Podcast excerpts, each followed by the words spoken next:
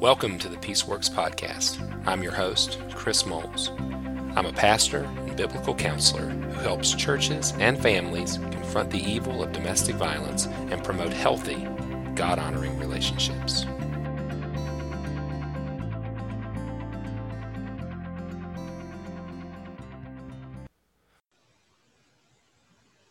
Hey, welcome back to the Peaceworks Podcast, everyone. I want to thank you guys for joining us again.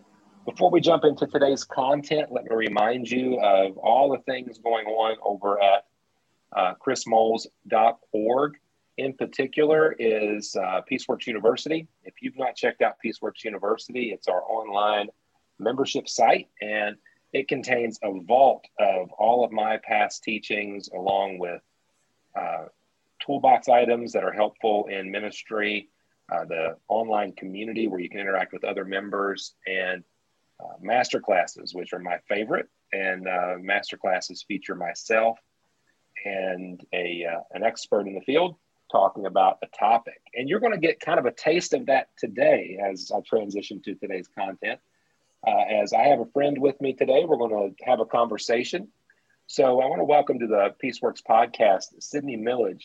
Sydney is a counselor and advocate, and she's the author of the book Sanctuary Hope and Help for Victims of Domestic Abuse. And this book is, in particular, written for biblical counselors who are going to be working with victims of domestic abuse. And it's something that you really should check out and absolutely get on your shelf. Sydney, thank you for joining us today on the Peaceworks podcast. Thanks, Chris. It's good to be here. Thank you. Great.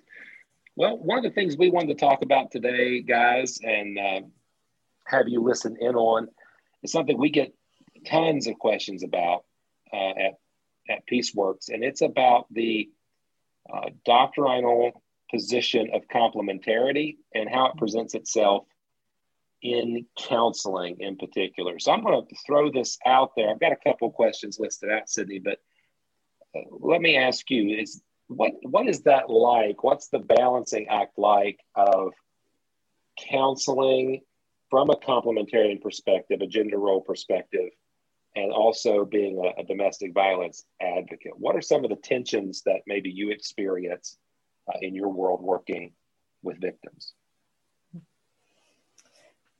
I would, the most difficult thing I would say is just um, the response of men obviously.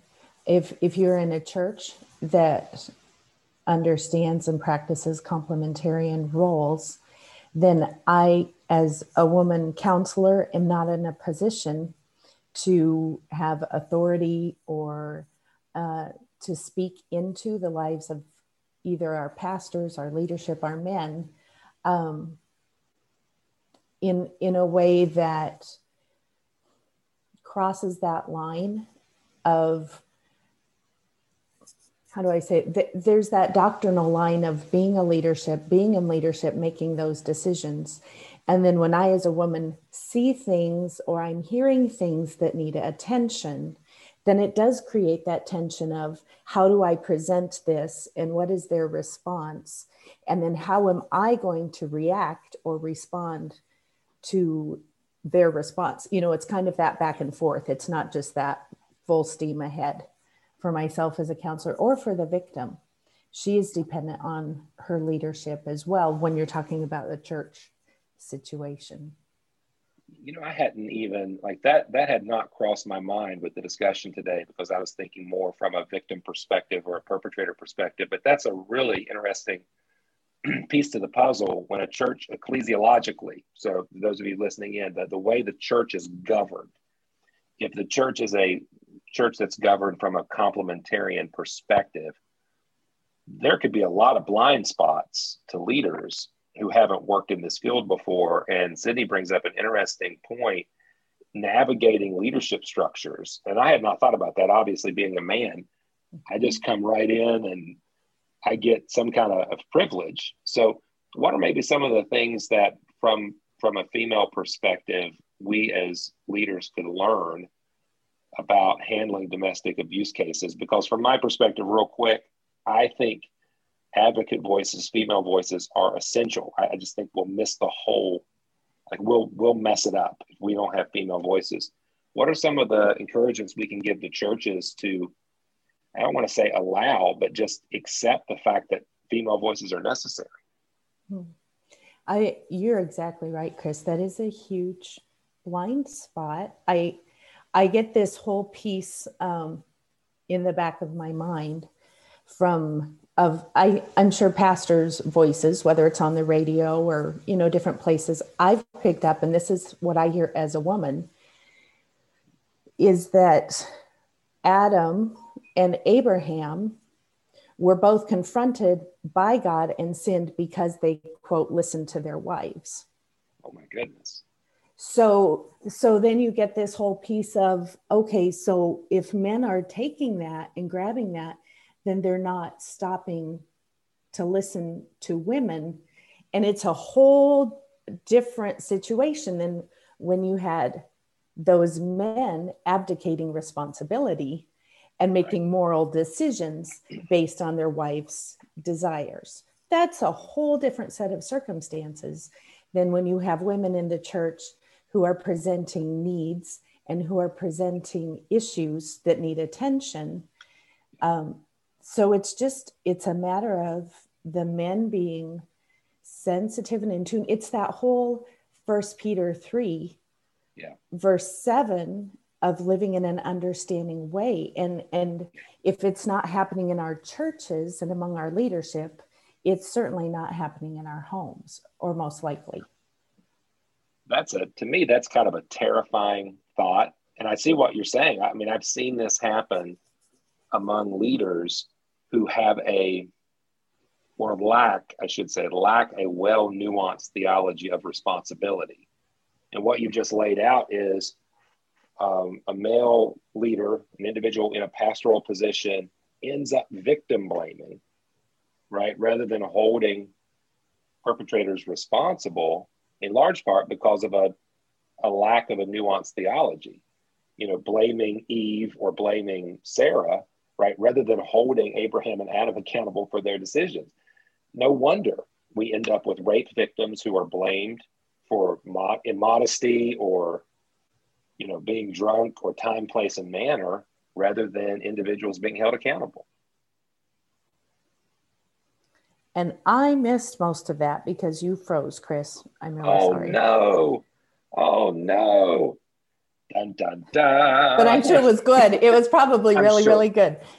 I'm sure it was brilliant. We're just going to hope that the recording caught that. And if you're listening to the podcast and you're like, what happened? I don't know what happened. The internet froze and um, Sydney did not hear anything I just said. but I will, I will reiterate that I think it is tragic um, that individuals um, take that position that end up blaming victims rather than holding perpetrators accountable because of some lack of theological nuance that says um, Eve or Sarah was responsible for their husband's sin. Did you catch that that one, or did I freeze up again? You froze up again. When you slow down, I hear you. I'm going to disconnect some devices on my end. I'm being told in the chat that everything's working fine. Oh, beautiful. All right. Well, yeah. that sounds good to me. So, yeah, so if if men aren't listening, they're missing a lot if they're not available and uh, yeah. willing to hear what's going on. That's a that might be a good transition to this question, Sydney. As you've worked with so many victims over the years, what what questions regarding gender roles are you seeing coming up in domestic abuse counseling? Um, coming from complementarian circles, working with women, what are some of the questions that you see most frequently coming up in your work with victims?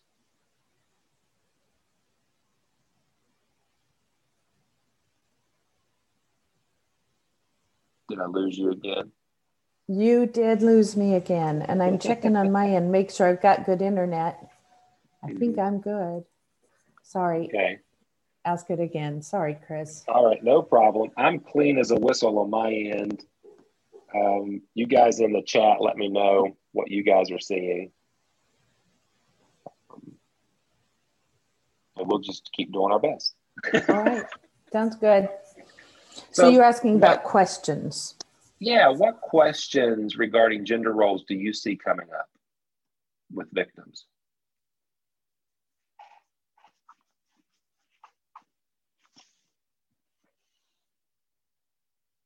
Mission. You know, what does biblical submission look like and what is my job as as it relates to being a wife and Chris, I can honestly say of the many women I've I've met with, and I've been hyper aware of this for like the last six years, but it's always, you know, been there. Um, the women I meet with don't want to harm their husbands. They don't want anything unbiblical. They're really desiring to please God. And so, with the whole sense of what happens in a an abusive situation, they're feeling the weight. They're feeling like they're at fault and it's all on them. Um, and so, really, it's a sense of wanting to live in submission or wanting to please God and their husband. And that is generally the crux of the gender debate as it as it relates to marriage. I think that's like to me that's super important because I hear I hear so often from leaders that the um, the victim, generally speaking, in our cases, are angry or bitter or you know any number of descriptive terms, and I don't find that to be the case initially. Like to me, I find what you're describing to be the initial response. I want to please God, mm-hmm. and inadvertently, I think we as leaders are putting barriers in place to that because we're responding with biblical submission as if we're dealing with normal marital conflict rather than understanding power, control, and coercion. And it ends up putting victims in more danger, more frustration, greater stress, and no wonder um, those cries become louder or more intense or more passionate because the we're we're swinging or we're shooting at the wrong target. So, do you see that happening over time? That when gender roles become overemphasized without proper intervention, that it just produces more stress and harm to the victim long term? Absolutely. And um, I mentioned before we went on that when I was an undergraduate, which was 30 years ago, scary thought, um, I remember them saying that you're not going to be able to identify an abusive individual, right? You, it's just not uh, something that we see in the demographics. The way you will identify someone who is abusive is if they have rigid role stereotypes. And if there's rigidity there and they're unwilling to move on those, then you're going to find you have some power plays and some some issues in that way. What I do find is that when women get to a safe place, and then they look back on the situation, they look back on how they sinned, they do get angry.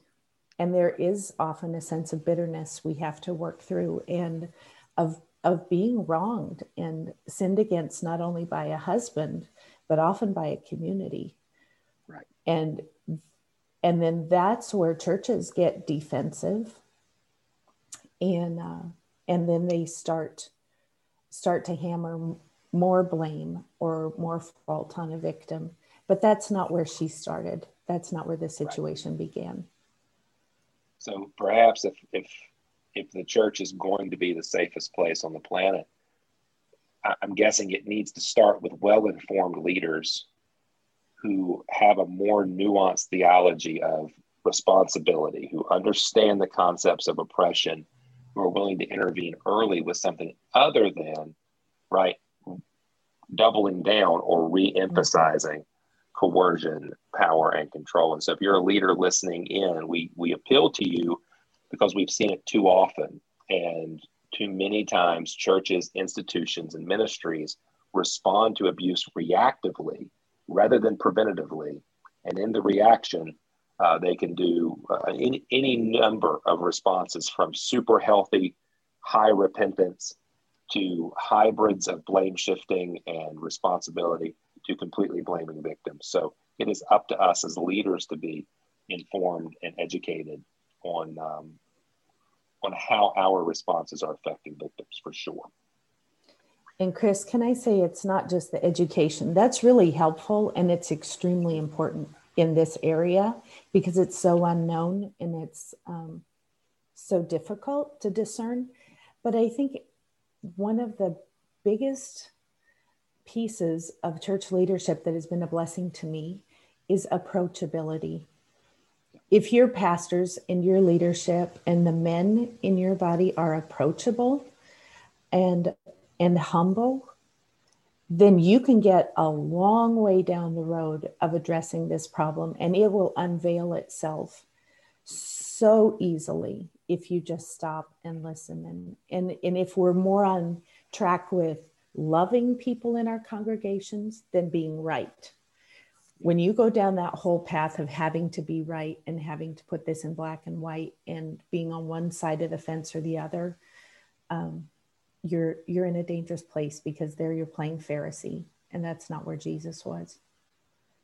That's a powerful word to any of the leaders that are listening. I have seen in, in my years of ministry of course i i mean i've i've failed a lot of ways ministry wise too but i've seen pastoral ministry just take a huge shift uh, from a a practice of service or an assumption of service to a performing art that mm. pastoral ministry is much more of a performing art, meaning it's a stage presence, it's charisma, it's preaching.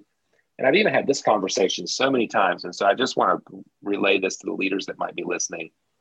Leaders who love to preach and hate to shepherd, mm. as if those are two separate callings. And I just want to encourage you. I think that the people, the leaders that Sydney's talking about, my experience has been that these leaders are shepherds who minister the word in a multiplicity of ways private, public, interpersonally. And many of our leaders who are, um, for lack of a better word, paid speakers, and I hate to say it that way, or CEOs or giant executives, we're missing the boat. If you're listening and you're a leader, and you've neglected shepherding ministry, I want to encourage you to get your hands dirty because that's, to me, those are the leaders that are making a difference because they are approachable. They're accustomed to human interaction. They're uh, they understand depravity and fragility. Am I oversimplifying it, Sydney, or, or are you on board with that too? No, I I totally agree. And I think another thing that stays hidden that maybe doesn't come to the surface as we talk about this and just the the blind uh, blind spot that this is in many of our churches. I think about uh, King David, and you refer to this often in his sin against Bathsheba. Um, there's that whole piece of exercising power and control, but then how that rolled in over into his inability and his unwillingness to address it when it happened in his own home yeah. with Amnon and Tamar. So if we have leadership and men and pastors and shepherds who perhaps struggle in this area themselves and with their own responses to their wives or women, then they tend to err on the side of doing nothing versus addressing it. And so it, it really begins with the individual. As an individual, in my own heart, I need to address what's going on and what my struggles are. And that's where that humility begins. And that's how that approachability happens. It happens as I open myself up to the Word of God and then to the people of God. And then I, as a leader, become a place for people to bring those struggles and those hurts. And I, I'm much more sensitive and aware of the depth of what's going on in those homes and situations. Yeah. Uh, well said. I think that's one of the dilemmas in Christian leadership. I usually come up against you know different walls when I'm talking to leaders, and one of them is certainly relatability, right? It because a leader's heart is very similar. Maybe it's very similar to the abuser's heart. Maybe he's been tempted in very similar ways, whether that is being abusive in his own home or perhaps his leadership style is a bully. And for some reason, we've allowed that in the church, right? Where we've seen, we've mirrored the world's leadership rather than Christ's leadership. So that relatability is a piece. Another piece is, is naivete. I've seen many leaders who've not been exposed to the problem. And so and and honestly, I know some folks don't like to hear this because they don't think leaders could live their life and not be exposed to this, but it's true. I've I've worked with pastoral leaders in their 50s and 60s and they've never encountered abuse. It's like a, such a new concept to them that they can't wrap their head around it and they're making assumptions, right? Mm-hmm. And then then maybe the the last one is more of an indifference and ignorance willful ignorance. I really don't want to deal with things. And those are three. Of course, then there's the blatant, you know, misogyny piece, but those are kind of the three big walls that I face with leaders. You know, the relatability, the naivete, and then the willful ignorance. And education, like you say, can only go so far until you can get down and dirty and and experience this. And this is one of the things again I'll I'll transition out. For pastors, one of the big big helps, unfortunately, has been when one of their children experiences domestic abuse. I've seen pastors turn on a dime when their daughter, for instance, and then it becomes real, right? And I would much rather it become real through education than real through experience, right? So we could be more preventative. Absolutely. So, talk to me a little bit uh, about. We've been talking about leaders, and I think this is a great conversation. And I work a lot with churches, denominations, ministries. What are some what are some ways, practical ways maybe that we can help the church prioritize victim safety? Uh, you work a lot with victims, and I think what we've seen is marriage focused solutions or solutions that are more dangerous. What are some maybe some practical steps we can take as churches to prioritize victim safety? Hmm. That's great, Chris. So the first thing we always do is pray, right? I, I just did a, a retreat for some women a while back, and, and in between each step, we pray. Um, and, and then the other thing is we make it a common uh, part of our conversations. I think that we need to normalize our conversations with each other. Um, whether it's women just speaking in their Bible studies. And, you know, it's interesting. I was looking at Titus chapter two about we always take that women teaching the younger women. But when I look at that, who taught the older women? Paul told Titus to teach the older women. And so a pastor has a role too, and, and that in um, making this just something normal that comes from the pulpit, something normal that happens in our small groups that when we hear or see uh, this power and control happening, when we are aware of what's going on, we start to address it and we make it a place for women to find help and to go and ask. I don't know if that's what you're thinking as far as good. That's good. And I think it goes back to that vulnerability piece. I mean, if a church leader I recently had a, a leader say something to me to the effect of, well, I can't really be an expert on this. Right. And I'm like, no, you don't have to be an expert on domestic mm-hmm. abuse, but you have to be aware. Right. You can't just say, well, because I'm not an expert, I can't intervene. No, you still have a role to play and you have to play it well. Right. And just because you don't feel comfortable here doesn't mean that you get to absolve yourself from being involved in it. I think that's another step for leaders to say, this is uncomfortable. You probably will be out of your wheelhouse, but it's important that you play proper roles. What might be, as an advocate mm-hmm. speaking, Sydney, what might be some roles that pastors can play right now in intervention if they're partnering with you, or even if you what you think they might be doing if they're partnering with me? Absolutely. Well, when they see when they hear if they have an idea that something's going on as we've been saying along they need to be a safe place and they need to be a place where women can go Um, normally, well, I guess women disclose to pastors, don't they? I mean, that is a very normal place for women to go when they need help. And to understand that a woman is not going to share the whole of the situation. Number one, she doesn't always understand what's going on. Um, number two, she's not sure who to trust and if she can trust him. So he needs to keep it under his hat. He needs to keep it quiet and he needs to follow her lead. And the victim needs to be able to say what feels safe and what doesn't feel safe because you and I both know no two situations are the same. So she, as a pastor, when this is any kind of discomfort or threat of safety is disclosed, there's a need to to put up your antenna to start asking good questions. Um, but most of all, to follow her lead, to involve another woman. That's the next thing you do is you make this a community project. So whether I'm counseling or whether I'm doing advocacy work, we always pull in the church. And not everybody needs to know. But if I have one or two women who are a safe place, who have um, potential to provide resources, whether it's a safe home or a place to store things, or the ability to provide transportation or child services, we're coming around her and we're coming alongside her, whether her husband knows or not. He does not need to be privy to what's happening. That's the other part of this is we keep it quiet until we're ready to in Wyoming terms, we're ready to lock and load, right? right. Yeah. Saddle up. We protect her.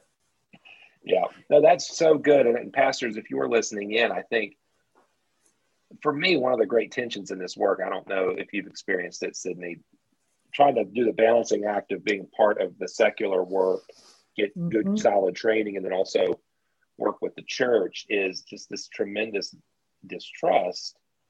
And I think one of the things that my secular friends miss is they want pastors to refer and to refer quickly and then to get away. They don't want pastors involved at all. And I think part of that's because we've done such a poor job in the past. Mm-hmm. But to your point, we have we have things that the secular environment can never provide.